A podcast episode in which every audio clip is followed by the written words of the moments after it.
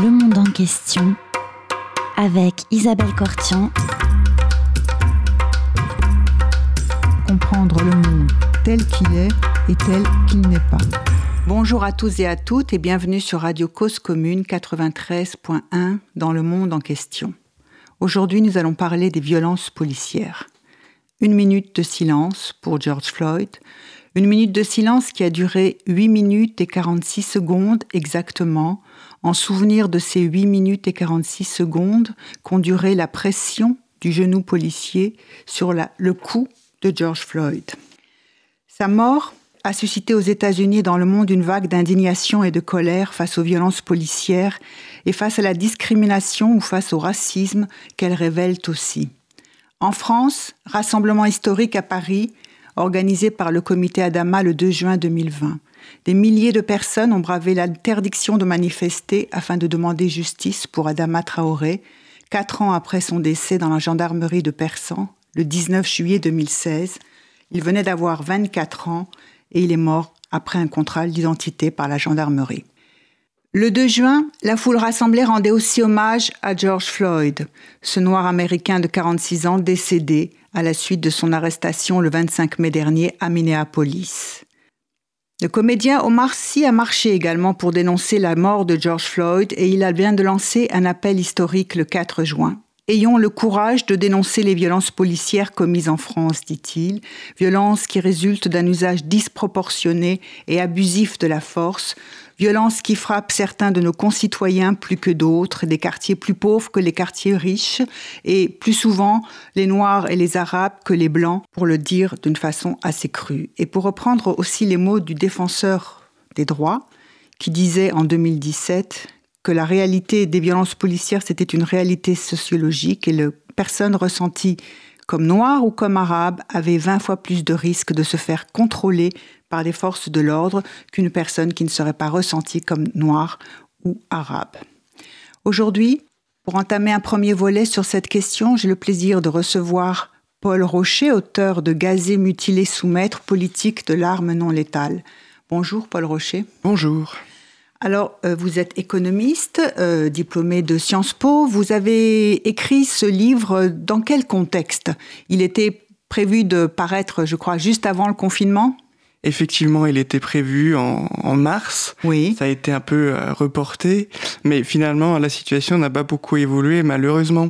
Alors, pourquoi ce livre-là et dans quel contexte est-ce qu'il a été rédigé Alors le contexte est tout simplement le contexte politique de la France euh, des dernières années.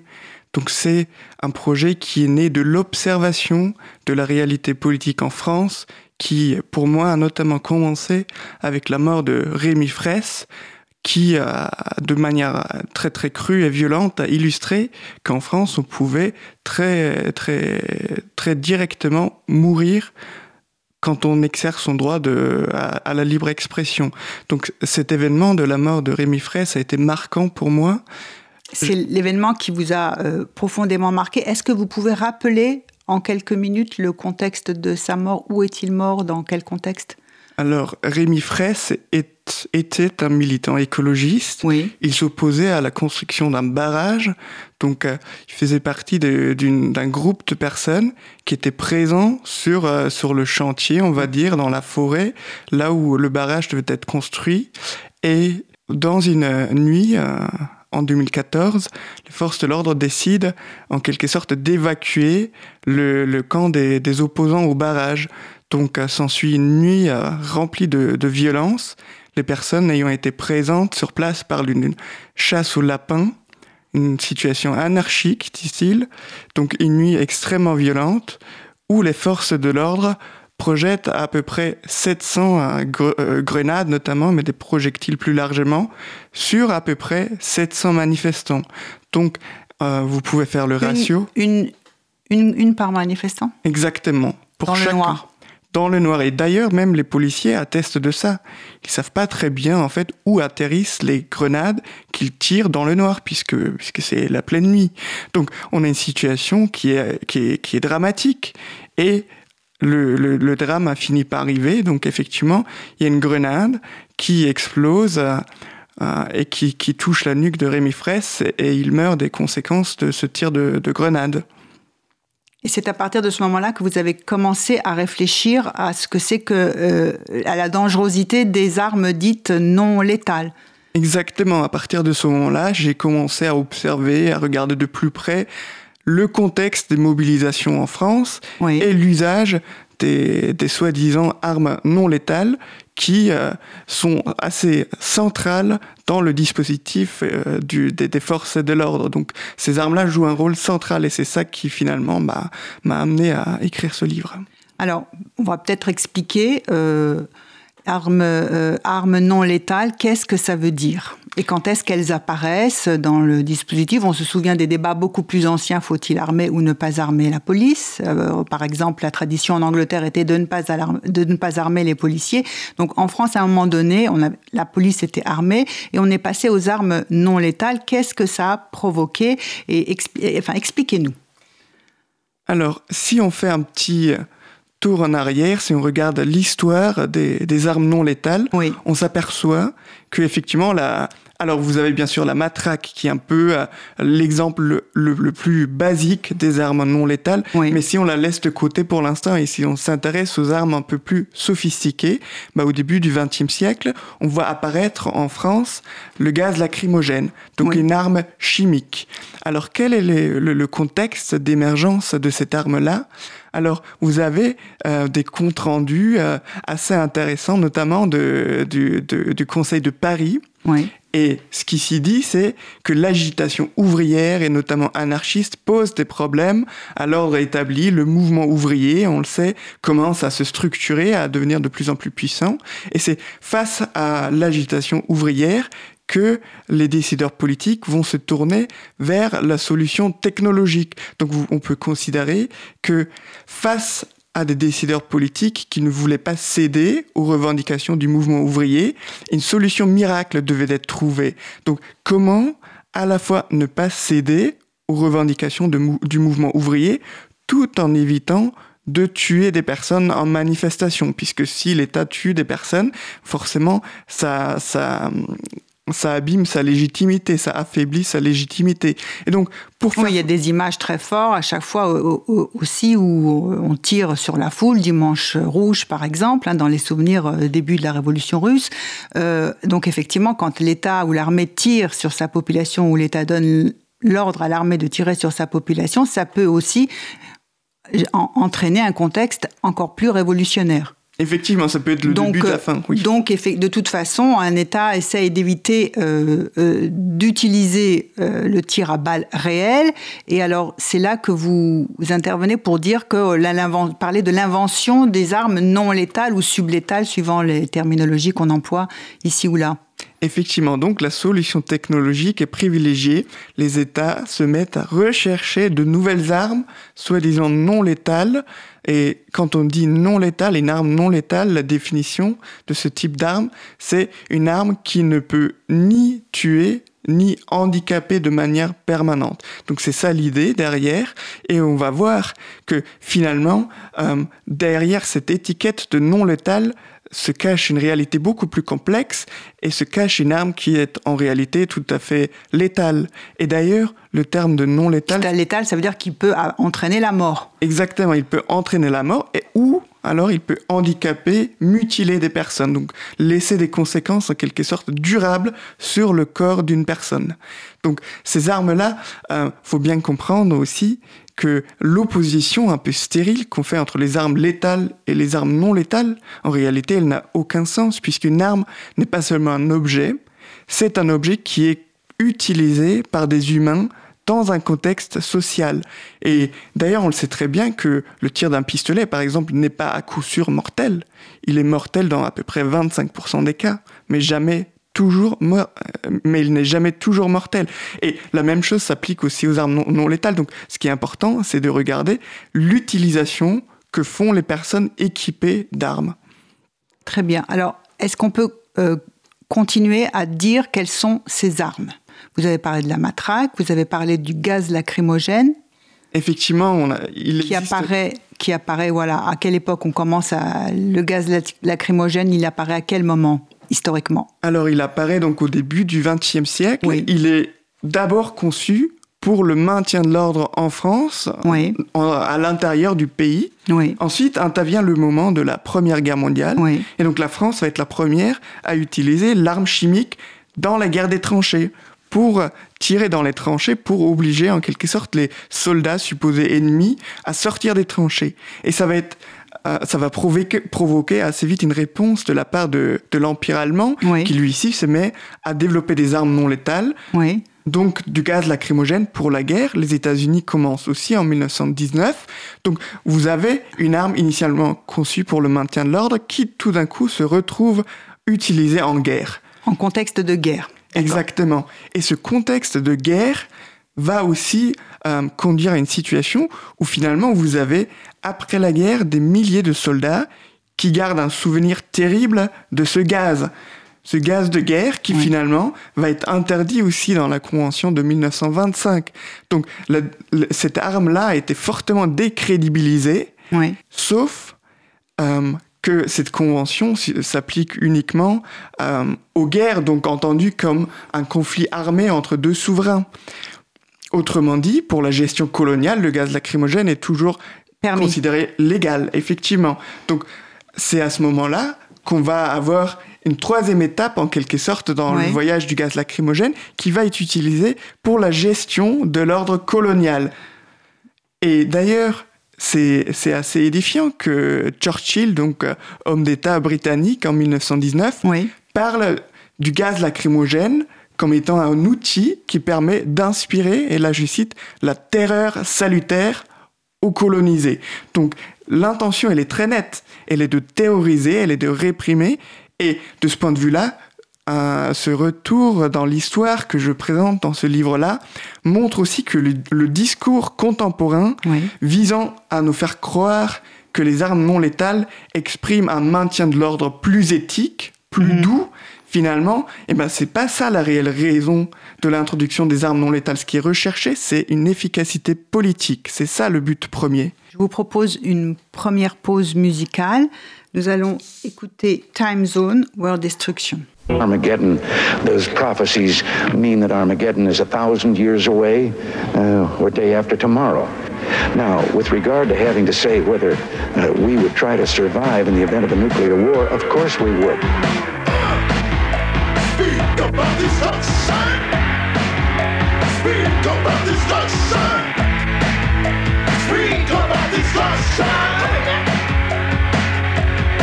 This is a world destruction. Your life ain't nothing. The human race is becoming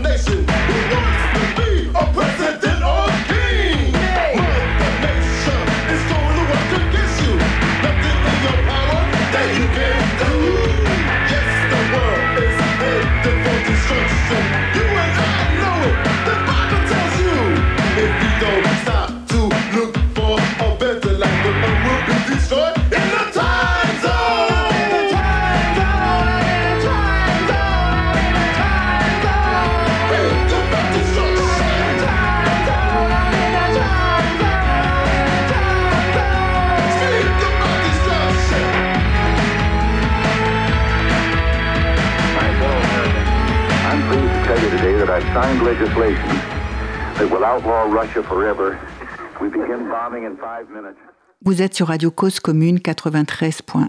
Nous parlons des violences policières et nous recevons Paul Rocher.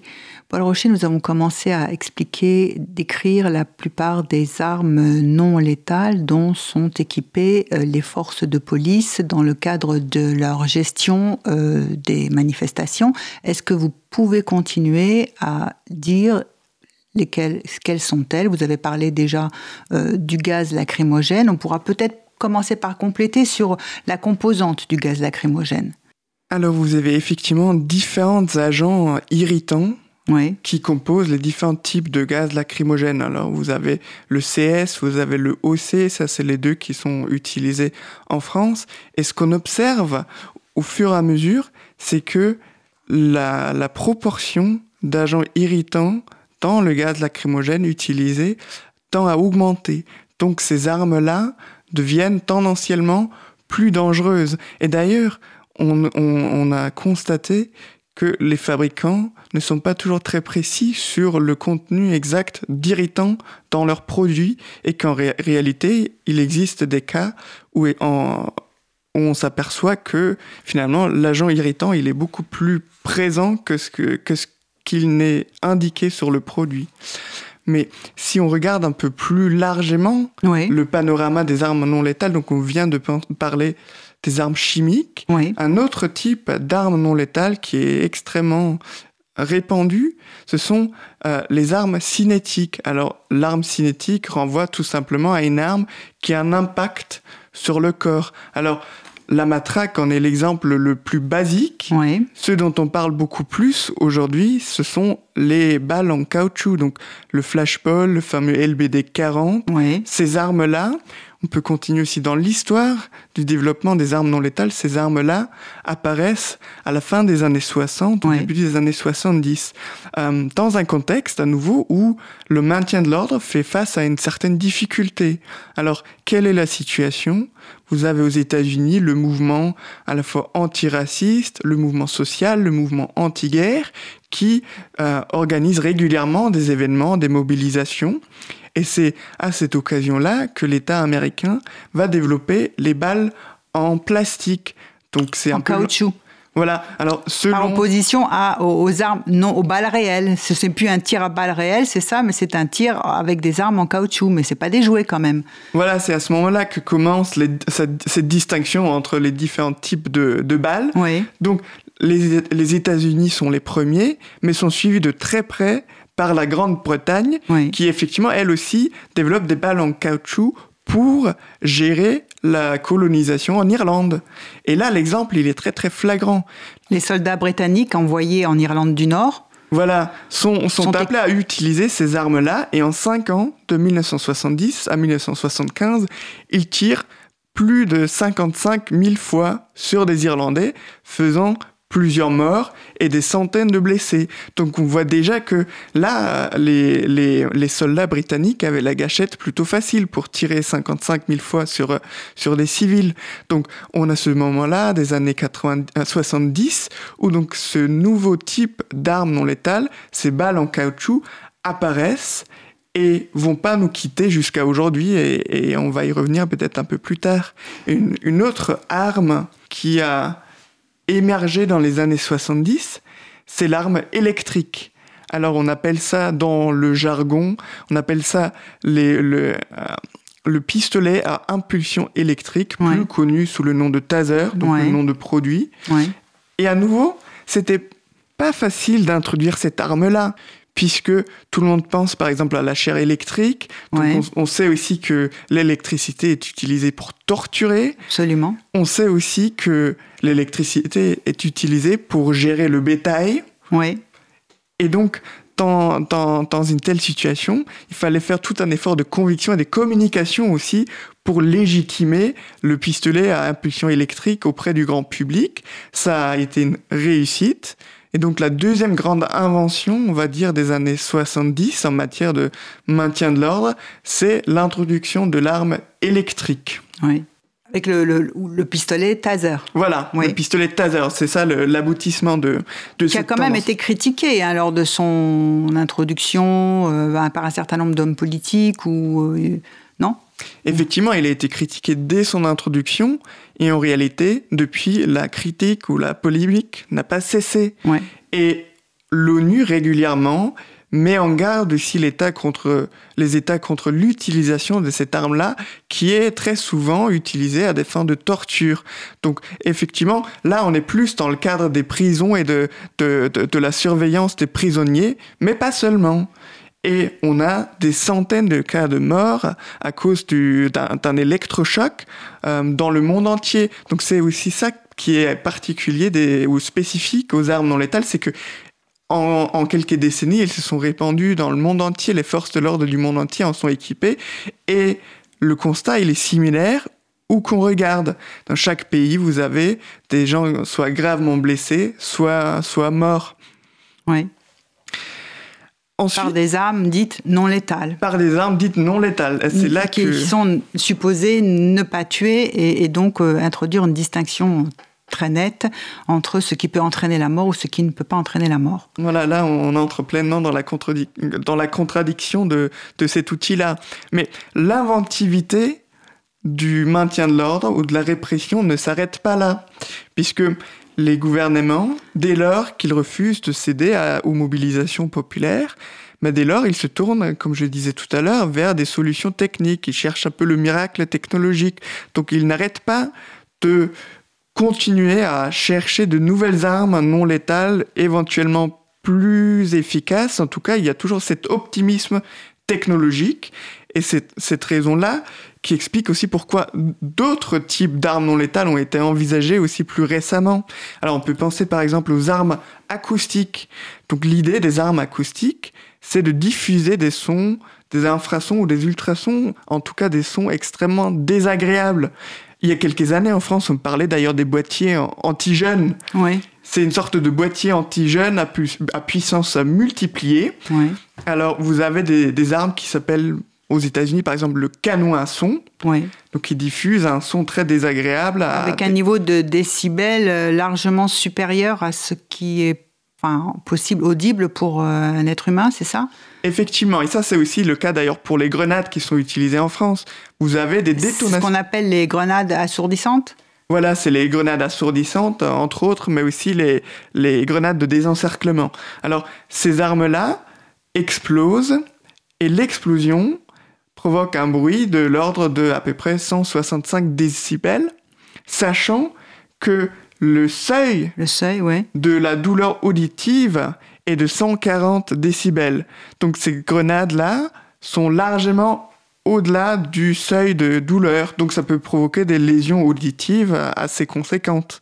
Donc c'est pour ça d'ailleurs aussi que les armes acoustiques, bien qu'elles existent, bien qu'elles sont étudiées, bien qu'elles so- qu'elles existent et qu'elles soient étudiées, ne sont pas vraiment utilisées dans le maintien de l'ordre actuellement, oui. puisque précisément la limite entre les lésions auditives permanentes et très graves, eh ben, elle est trop floue pour pouvoir utiliser ces armes-là. Donc il y a toujours l'optimisme technologique, mais il connaît des limites. Mhm. C'est que, bah, effectivement, si c'est pour détruire les oreilles, eh ben, ça, ça passera plutôt pas pour le maintien de l'ordre. Donc il y a, il y a certaines limites en quelque sorte. Un autre type qui Ouais. est aussi envisagé aujourd'hui, ce sont les armes optiques. Donc, l'idée derrière, c'est d'empêcher de manifester ou d'empêcher des actions par l'utilisation de lumière stroboscopique, par exemple, Ouais. ou par des flashs qui sont très très clairs. Donc ça aussi, c'est une idée qui est étudiée en ce moment, mais à nouveau sans beaucoup de résultats concrets. Mais toujours est-il que, effectivement, on voit des nouvelles manières d'infliger des douleurs qui apparaissent et, et ce qui est assez inquiétant dans tout ça, c'est que finalement il y a une inventivité de la douleur qui semble, qui semble être sans limite. Et d'ailleurs les gouvernements associent régulièrement des écrivains de, science-fiction ou des futurologues. Le gouvernement français a annoncé la création d'un tel groupe seulement au printemps hein, de l'année dernière. Donc les gouvernements essaient de s'inspirer pour trouver de nouvelles armes et certains, certains écrivains et écrivaines contribuent à ça. Un groupe qui est supposé faire quoi? Inventer de nouvelles armes? Exactement, inventer de nouvelles armes, puisque bah, quand on est auteur de science-fiction, bah, effectivement, on est un peu entraîné à inventer des choses. Et donc, cette inventivité de ces auteurs-là est du coup mise au service du maintien de l'ordre. Donc, effectivement, le rôle de ces personnes-là est d'inventer, de penser à de nouvelles armes non létales. Et est-ce qu'il y, a- il y a encore d'autres euh, d'autres armes non létales employées dans le cadre de la gestion des manifestations ou quelles, dont sont équipées les forces de l'ordre? Alors, on- j'ai donné du coup les grandes catégories technologiques, chimiques, cinétiques, électriques, acoustiques, optiques. Mais Les optiques, elles sont pas encore utilisées. Voilà, les optiques ne sont pas encore utilisées. Les acoustiques, on a effectivement Ouais. avec les différentes grenades. Et, vous, vous- et même si la détonation d'une arme ne dépasse pas forcément le seuil de la, de la douleur auditive, eh ben, le son a aussi une, autre fonction. C'est ce que les professionnels du maintien de l'ordre appellent l'effet psychologique. Si vous, entend- si vous entendez un bruit très fort, eh ben, ça vous met en garde. Vous, vous êtes en, en insécurité. Donc, euh, c'est ça aussi l'idée, c'est pas seulement de provoquer de la douleur par le bruit, mais aussi de, de, de, de- de terrifier en quelque sorte, de faire peur. Et donc là, on a bah, typiquement euh, les, les LBD 40 et les différents types de grenades. À chaque fois, elles font une détonation qui n'est pas là par hasard, mais qui a une fonction psychologique en plus de la douleur pour certaines armes. Et pour les armes cinétiques, bah, typiquement, vous avez donc le LBD 40, Ouais. vous avez aussi la grenade de désencerclement. Ouais. Donc c'est une grenade qui est lancée par les forces de l'ordre à la main. Ouais, Ça peut atteindre une distance, euh, enfin traverser une distance jusqu'à 30 mètres. ouais. Et cette arme-là, elle explose. Et au moment de son explosion, elle projette 18 composants, 18 petites balles, on va dire, dans toutes les directions. Et donc ça peut atteindre des, les personnes, on ne sait pas très bien qui, parce que la, la, la détonation, elle est imprévisible. Mais ce qu'on sait, c'est que même si elle est lancée près du sol, euh, la projection des, des, des balles de cette grenade peut atteindre la tête, peut atteindre les yeux. Donc c'est assez incertain, le- le- l'effet est imprévisible et de ce point de vue extrêmement dangereux. Vous avez aussi la grenade assourdissante Ouais. qui, contrairement à ce que son nom indique, ne fait pas seulement un bruit, mais elle explose également. Et comme cette grenade est bien sûr composée d'une coque, d'un extérieur dur, bah, au moment de l'explosion, cet extérieur dur, bah, il tombe aussi en petits morceaux qui, du fait de la force de l'explosion, sont aussi propulsés dans tous les sens là.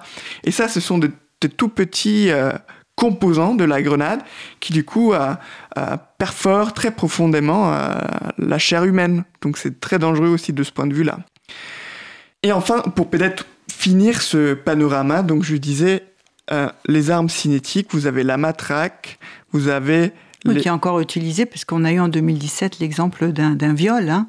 Vous avez, vous avez cet exemple-là. Il y en avait un autre d'ailleurs, ou ou en tout cas une situation qui était très similaire, qui semblait être aussi une situation de viol euh, au moment des, des Gilets jaunes. Ça a été filmé également.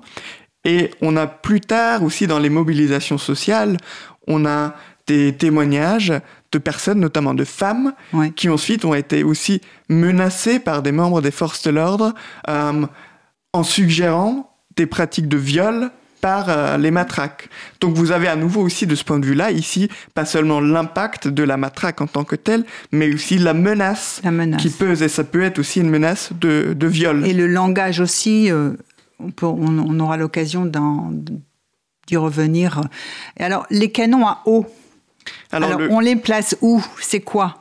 Alors, le canon à eau fait aussi partie des armes cinétiques, puisque le principe du canon à eau, c'est de projeter de l'eau sur une personne. Et alors, le canon à eau a cette particularité que la personne qui commande le, le canon à eau peut altérer et modifier la force du jet. Donc ça peut être un jet extrêmement ciblé sur une personne, Ouais. Ou ça peut être un arrosage plutôt général d'une foule. ouais. Donc Un vous- jet ciblé, ça vous renverse par terre. Ça a une force. euh, pourrait donner une idée, c'est quelle est la force du d'un jet ciblé sur une personne Alors, je peux pas vous donner une indication précise, Ouais. mais je peux vous donner une image qui évoque un peu la force. Ouais. C'est que vous avez des scènes où une personne ciblée par le canot à eau se trouve tout simplement propulsé quelques mètres en arrière et se retrouve sur le, sur le sol. Et si le canot à eau continue à le tirer dessus, bah, il se peut qu'elle ait du mal se, à se relever. D'accord. Et d'ailleurs, la force est aussi illustrée par les, par les dégâts que fait cette arme-là, puisqu'on a des témoignages, par exemple en Allemagne, de, de personnes qui ont perdu un œil à cause de ce jet.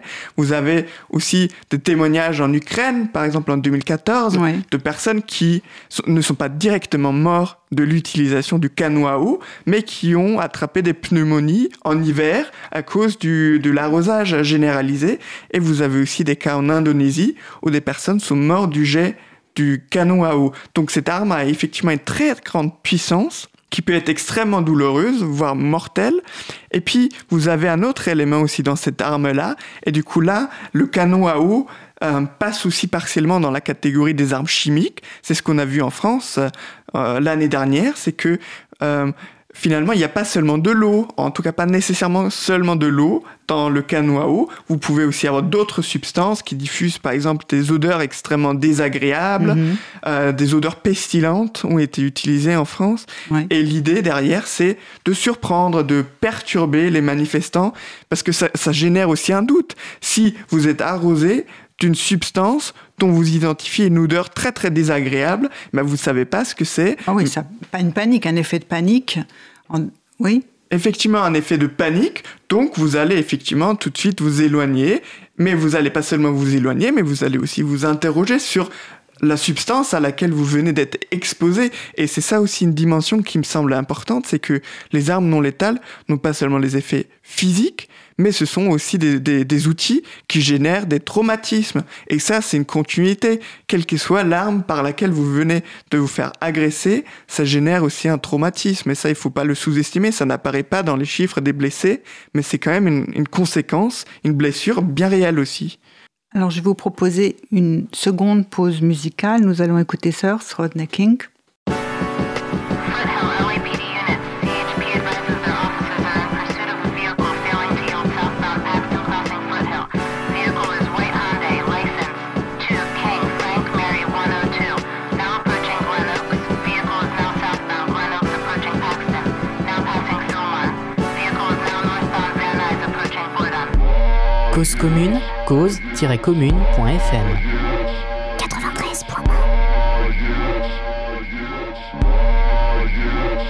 this game's a boss killer. Who would have thought the Bulls would fall to Indiana? Miller, Jordan scoring 22 and Reggie dropping 40. And I'm betting 200. Thought the money was in the bag to win surely. The homie took the glory as I took another shot of the Henny past the Freddy. BA had the weed rolled as we left the spot. Top notch crop popping, a Honda Excel, the four door manual lock. Mary Jane, we blow, windows we roll. Intoxicated blasting tunes out the radio. 80 on the freeway, now I think about parole. Roll till Ace P smashed out the cut. They start to follow through on the blue boy lights. But my mind like, fuck jail tonight. No DUI for I. I'm mashing out of sight. Out the window goes the green. Increased speeds, I'm at 117. I'm over the alcohol limit at point 19. I'm in violation. But a black man in 1991 is better off racial. I'm Rodney King.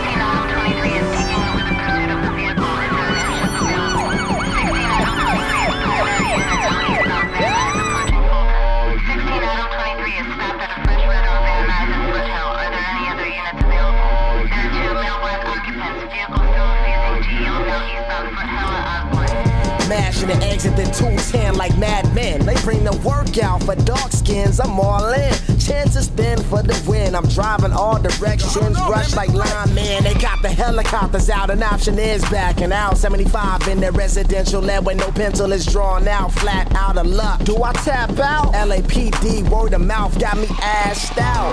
They order us out the car. The two homies step out, but I feel like I came too far to be another nigga back behind bars. With my back against the wall. Immersed talking shit like fuck it. It's probably my last day as a free man. This is it. I'm laughing, waving at the get a bird. I flip it, grab my ass and tell these pigs to kiss it. A lady cop bitch points like I'm on. Word. You think every nigga got a gun, huh? Freeze. Your hands up and step away from the vehicle.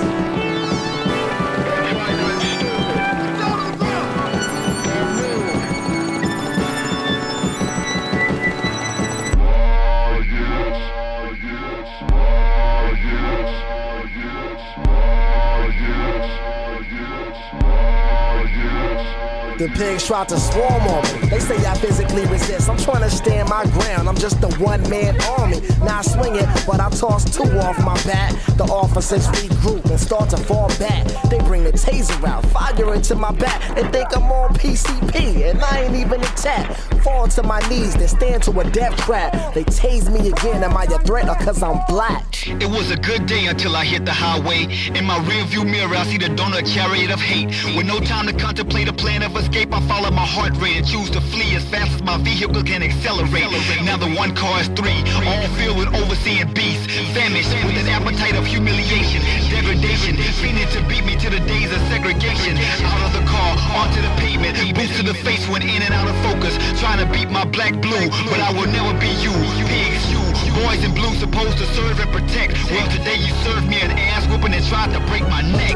I'm crawling on my hands and knees, trying to leave home. Hitting the head with the baton. I'm knocked to the ground. They wanna keep me down. I hear one officer say, That's enough now. I rise to my knees and receive more blows. Total of 56 with six kicks. Handcuffed and dragged on my stomach on some slave shit. I'm reminded of the slave ship. Thanks to George Holiday, you would never hear shit. If my blackness sparked a worldwide movement, would you forget what the movement after the industry dumbs it down? When I serve revolutionary rhythms to the public, would that same public turn around and make me its enemy? enemy, enemy? Would you blackball my progressively thought-provoking entertainment, shamelessly pigeonholing my creativity into a Great Depression? Well, beware. This stormy Black Monday will morph its way into a black plague of agony. Broken glass, burning buildings, coughing up black smoke. My pen would be a Molotov cocktail of hope for all those who sit silent, listening, contemplating violence, awaiting their turn to play their part in the uprising. Recall Rodney, Rodney King, King riot. Vous êtes sur Radio Cause Commune 93.1 dans le monde en question. Nous recevons Paul Rocher. Paul Rocher, euh, qu'est-ce que ces nouvelles technologies et qu'est-ce que ces armes dites non létales et supposées donc ne pas entraîner mort d'homme ou ne pas tuer, est-ce qu'elles ont entraîné, induit un, un changement de comportement chez les forces de l'ordre ou non? Est-ce que c'est une nouvelle façon de gérer les manifestations? Qui existe désormais ou bien non? Je viens de donner le panorama de l'équipement en armes non létales qui, qui existe. Et quand on fait ce panorama-là, on voit apparaître une tendance. C'est que vous avez pas seulement une généralisation des armes non létales à un grand nombre d'unités de police et de, de gendarmes en France, vous avez aussi l'introduction au fur et à mesure d'armes toujours plus puissantes, d'armes qui sont capables de traverser des distances grandissantes. Autrement dit, ces armes permettent, en tout cas techniquement, de, maintenir une grande distance entre les manifestants et les forces de l'ordre. D'ailleurs, si les forces de l'ordre veulent exploiter au maximum l'avantage des armes non létales, ben, ce qu'ils font, c'est de tirer précocement puisqu'il s'agirait euh, puisqu'il s'agirait d'éviter tout rapprochement. Alors ça, c'est l'idée qui induit un premier changement dans le comportement, du coup, dans le comportement des forces de l'ordre. Ce changement de comportement consiste à tirer précocement. Donc on va pas avoir tendance à tirer à partir se d'un défendre voilà, on va pas tirer à partir d'un constat manifeste sur Ouais. les intentions, on va plutôt présupposer des intentions et tirer précocement pour garder la distance. Et ensuite, on a un autre élément qu'on a notamment vu émerger en 2016 avec la mobilisation contre la loi travail en France, c'est que les forces de l'ordre se tiennent beaucoup plus près des manifestants. Et là, les armes non létales euh, jouent un rôle extrêmement dangereux aussi, puisque je viens de dire que les armes non létales sont de plus en plus puissantes. Alors si vous utilisez une arme toujours plus puissante sur une distance plus petite, son impact, il est multiplié. Donc la dangerosité de se rendre en manifestation, de se rendre en manifestation est d'autant plus grande. Et donc vous avez ce phénomène-là où les forces de l'ordre tirent même à très petite distance avec des armes très très très dangereuses.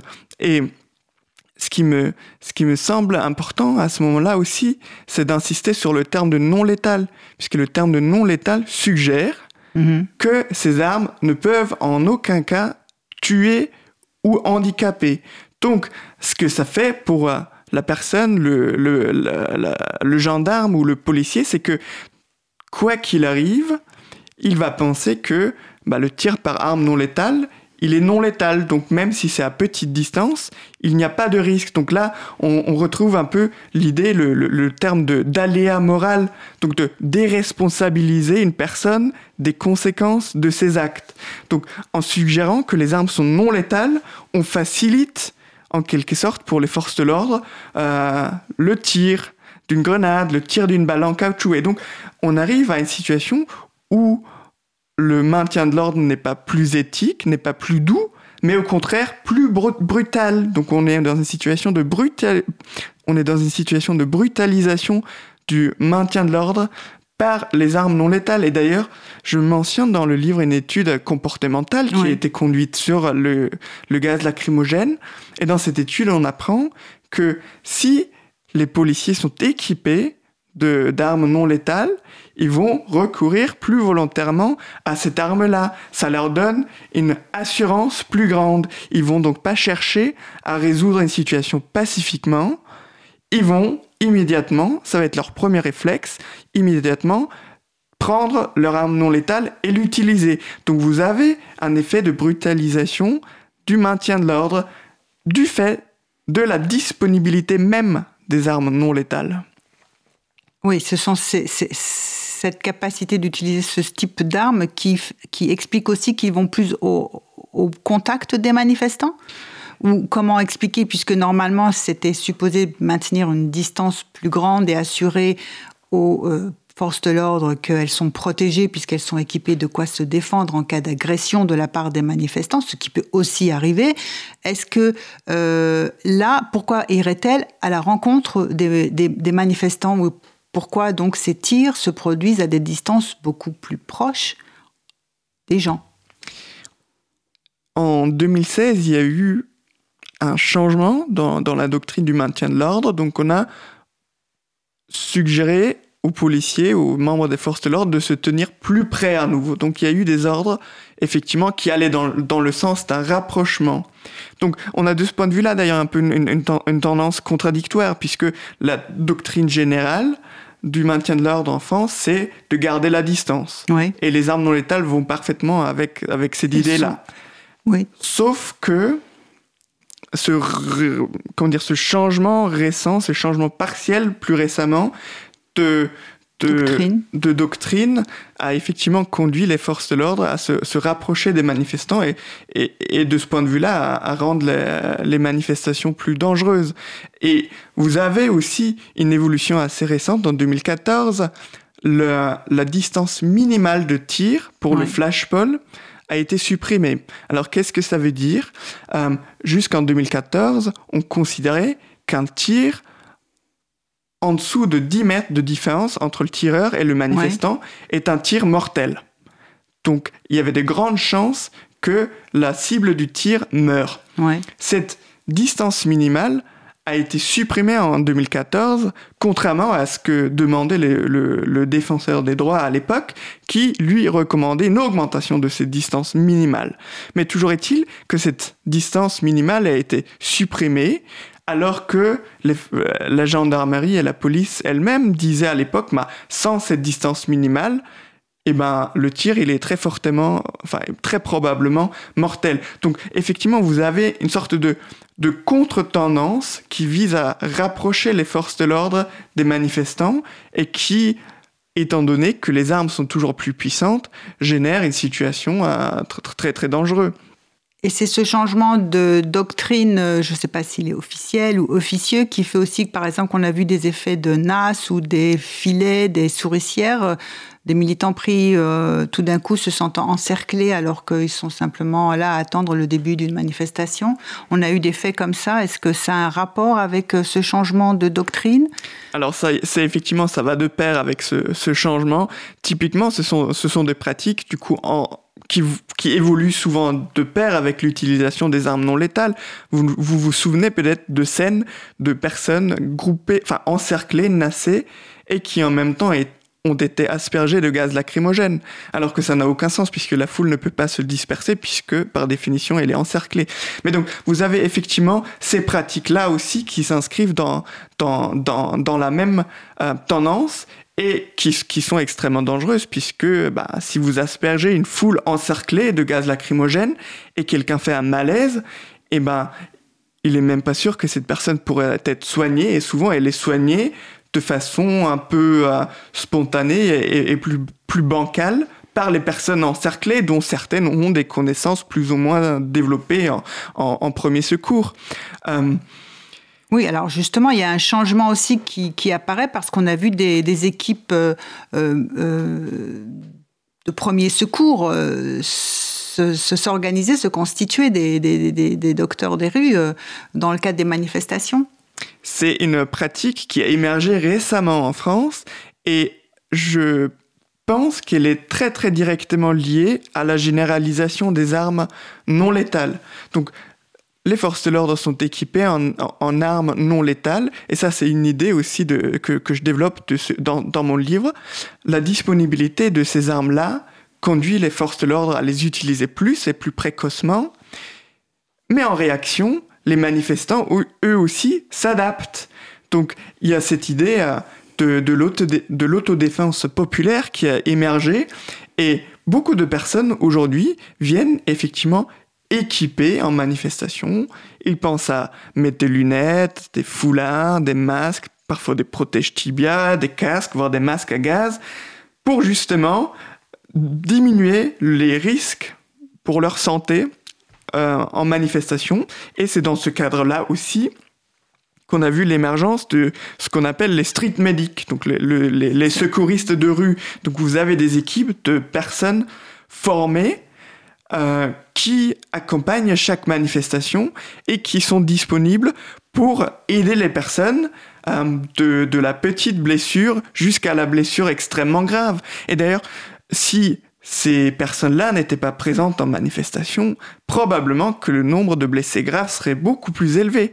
Puisque peut-être que vous vous souvenez de cette scène des Gilets jaunes à Bordeaux qui a été filmée et reconstituée par le journal Le Monde, où vous avez un groupe de Gilets jaunes qui part dans une direction, dans une rue, vous voyez un groupe de policiers arriver, ils tirent plusieurs euh, tirs de, euh, de grenades et de LBD et touchent une personne qui était en train de partir sur la tête derrière. Et cette personne tombe, a une, une blessure grave à la tête. Et finalement ce ne sont pas les forces de l'ordre qui s'occupent des blessures de la personne, mais ce sont les personnes, les employés des commerces aux alentours qui s'occupent de, de, de la personne blessée par terre. Et la même chose se produit régulièrement en manifestation. Donc vous avez des personnes formées qui effectivement jouent un rôle extrêmement important pour protéger ou pour éviter au moins les conséquences graves. Et ce qui est intéressant aussi, c'est que cette pratique des secouristes dans la rue vient initialement des mouvements notamment pour les droits civiques aux États-Unis des années 60. Et vous avez... On reparle beaucoup des années 60 euh, en ce moment, hein, avec ce qui se passe aux États-Unis, justement. Alors, je vous écoute, oui. Donc vous avez à ce moment-là, effectivement, euh, un mouvement pour l'égalité des droits, pour, euh, contre le, le racisme, qui était exposé aussi à- aux violences policières et à la répression. Et ce sont eux les premiers qui ont inventé cette pratique de avoir des personnes formées pour soigner les blessés en manifestation. Ça, ça s'est un peu calmé dans les années 80-90, mais avec l'avènement du mouvement altermondialiste à la fin des années 90, on voit à nouveau l'émergence de ces street medics, de ces secouristes en Amérique du Nord, au Canada et aux États-Unis. Et ensuite, cette pratique arrive aussi aux Pays-Bas, en Allemagne et en France. Elle arrive par le biais des mouvements écologistes. Donc, ce sont les militants qui, effectivement, sont notamment à Notre-Dame-des-Landes. Ouais. Ces gens-là qui ont très vite dû faire face à une répression extrêmement féroce. Ces gens-là devaient, en quelque sorte, s'approprier dans l'immédiat, dans l'urgence, les pratiques d'autodéfense populaire pour éviter les risques euh, de santé euh, du fait de- la mobilisation. Alors, euh, je voulais vous poser une question, Paul Rocher. Est-ce que ces, pratiques et cette augmentation de la violence, c'est un effet dissuasif aussi pour se rendre aux manifestations?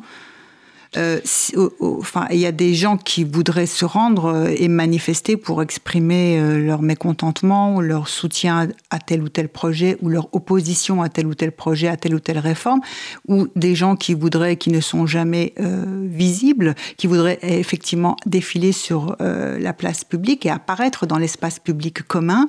Ceux-là sont dissuadés de manifester. C'est, est-ce que ces techniques-là sont effectivement des limitations à la liberté démocratique de manifester Ce qu'on voit très clairement, c'est que au-delà de l'impact direct des armes non létales sur les corps, bah, l'impact indirect, il est beaucoup plus général. Donc vous avez raison. Ce qu'on voit avec les armes non létales, c'est une tentative finalement d'intimider, d'a- d'annihiler toute contestation, puisque c'est ça l'effet que ça produit.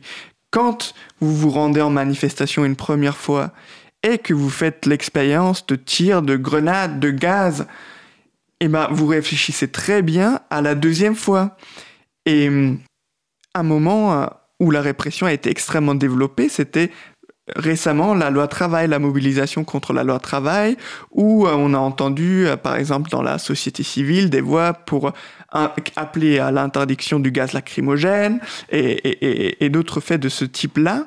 Donc là, vous avez euh, le, mouvement social qui était directement confronté à cette violence-là, alors que plus généralement, dans le passé, bah, les manifestations syndicales étaient relativement calmes, souvent. On peut aussi penser aux manifestations du 1er mai qui ont souvent plus un caractère festif. Oui, qui ont quand même été euh, ces dernières années euh, perturbées pas uniquement euh, par, par les, les forces de police. On a eu quand même l'éruption de ce qu'on va appeler quoi les black blocs.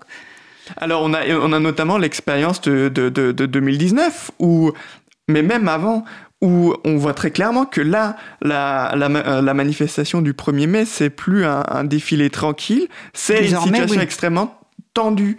Et hum, ce qui, ce qui est frappant aussi, c'est que on a passé en quelque sorte un cap avec euh, la mobilisation des gilets jaunes, puisque ce qui s'est passé avec les gilets jaunes, c'est que c'est un, un, un- public, des gens qui n'étaient pas forcément des habitués de la manifestation, mais qui, mais qui ressentaient très très profondément une colère. Ils savaient qu'on les écoutait jamais, et donc la, la conclusion à laquelle ils sont arrivés, c'est que il faut du coup descendre dans la rue, se rendre visible Oui. pour, pour exprimer la colère.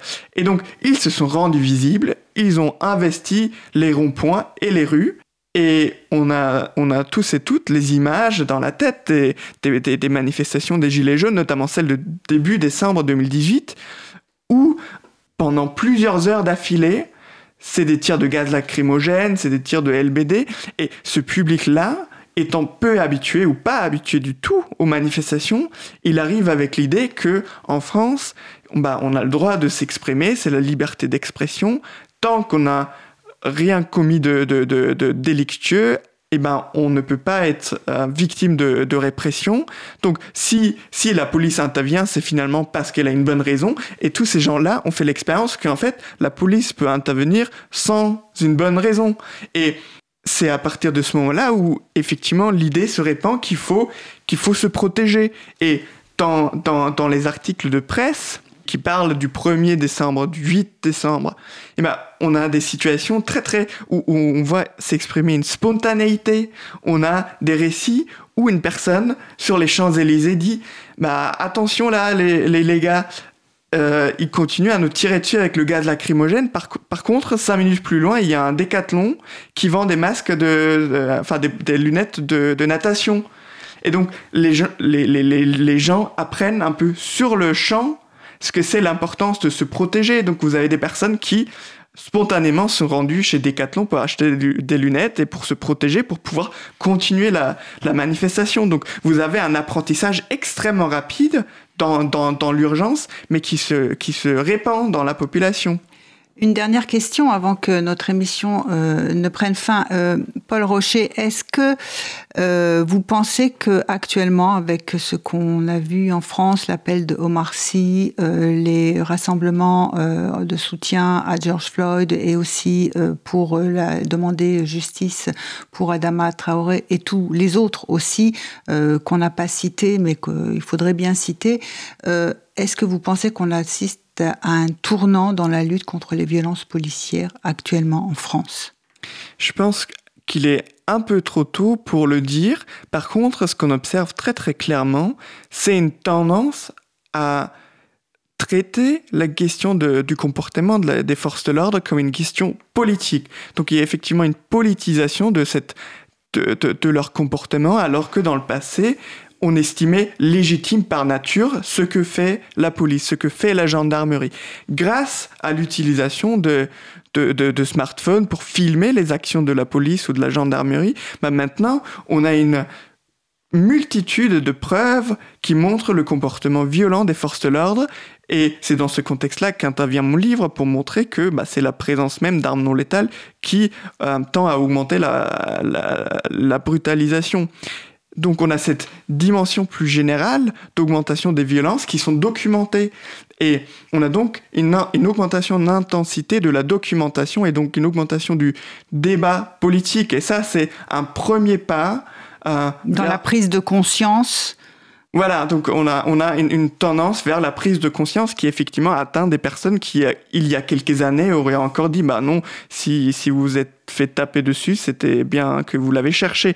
Donc il y a bien une, une prise de conscience généralisée qui, s- qui, qui est en train de se, se passer actuellement. Oui, et on a aussi euh, parlé des questions de formation des forces de l'ordre à l'utilisation de ces armes-là, parce que ça ne va pas de soi. Effectivement, et on a, on a, on a des témoignages aussi euh, de la part de, de policiers qui disent que effectivement la, la formation, bon, c'est assez, c'est assez facile de tirer sur un stand de tir, euh, mais c'est tout autre chose de tirer en, contexte beaucoup plus dynamique et, mobile. Et d'ailleurs, ça, c'est un problème aussi inhérent aux armes non létales, c'est que si les armes sont considérées comme non létales, c'est parce qu'on suppose un, contexte d'utilisation bien précis, à savoir que le tireur et la cible soient statiques. Statique et bien identifié l'un en face de l'autre, ce qui n'est pas forcément le cas dans une manifestation. Notre émission touche à sa fin. Je vous remercie Paul Rocher. Nous allons nous quitter sur Daniel Kahn et The Painting Birds. Freedom is a verb. À très bientôt pour une prochaine émission.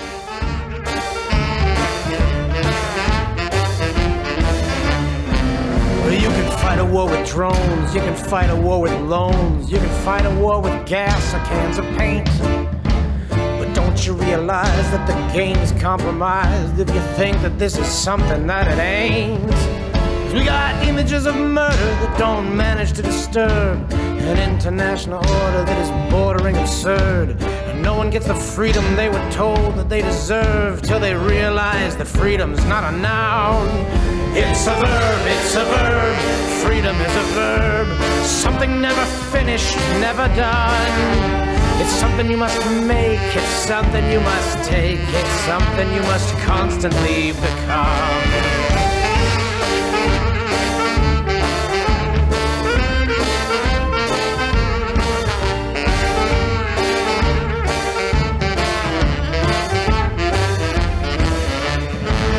Well, this weekend revolution, it's a radical inclusion. It's a holiday of popular revolt. It's the social interaction of inconsequential actions using faces to replace a silent vote. But lower pay and higher rents, another kind of violence, the violence of silence and of greed. It's the violence of feeling your irrelevance, revealing every way in which you never will be freed. It's a verb, it's a verb, an action and an urge, as fertile as the barrel of a gun. And it happens out of need, it's a fire and a seed, and its terrible potential has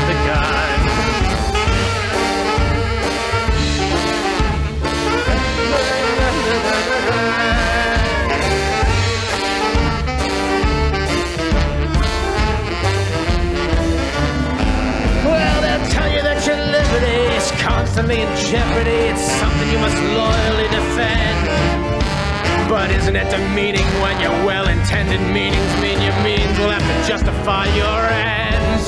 So improvise a barricade of furniture cascading as a carnival of helmets in the flood.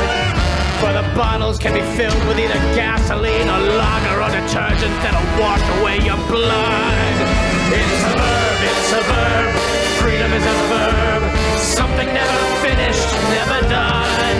It's something you can fake, and it's something that'll break if it ain't something that you constantly become. It's a verb, it's a verb. An action, an urge. As fertile as the barrel of a gun. And it happens out of need. It's a fire and a seed. And its terrible potential has begun.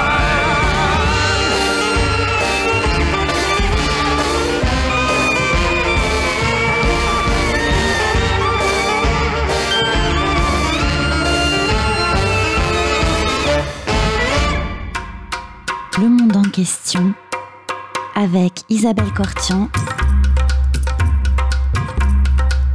Comprendre le monde tel qu'il est et tel qu'il n'est pas.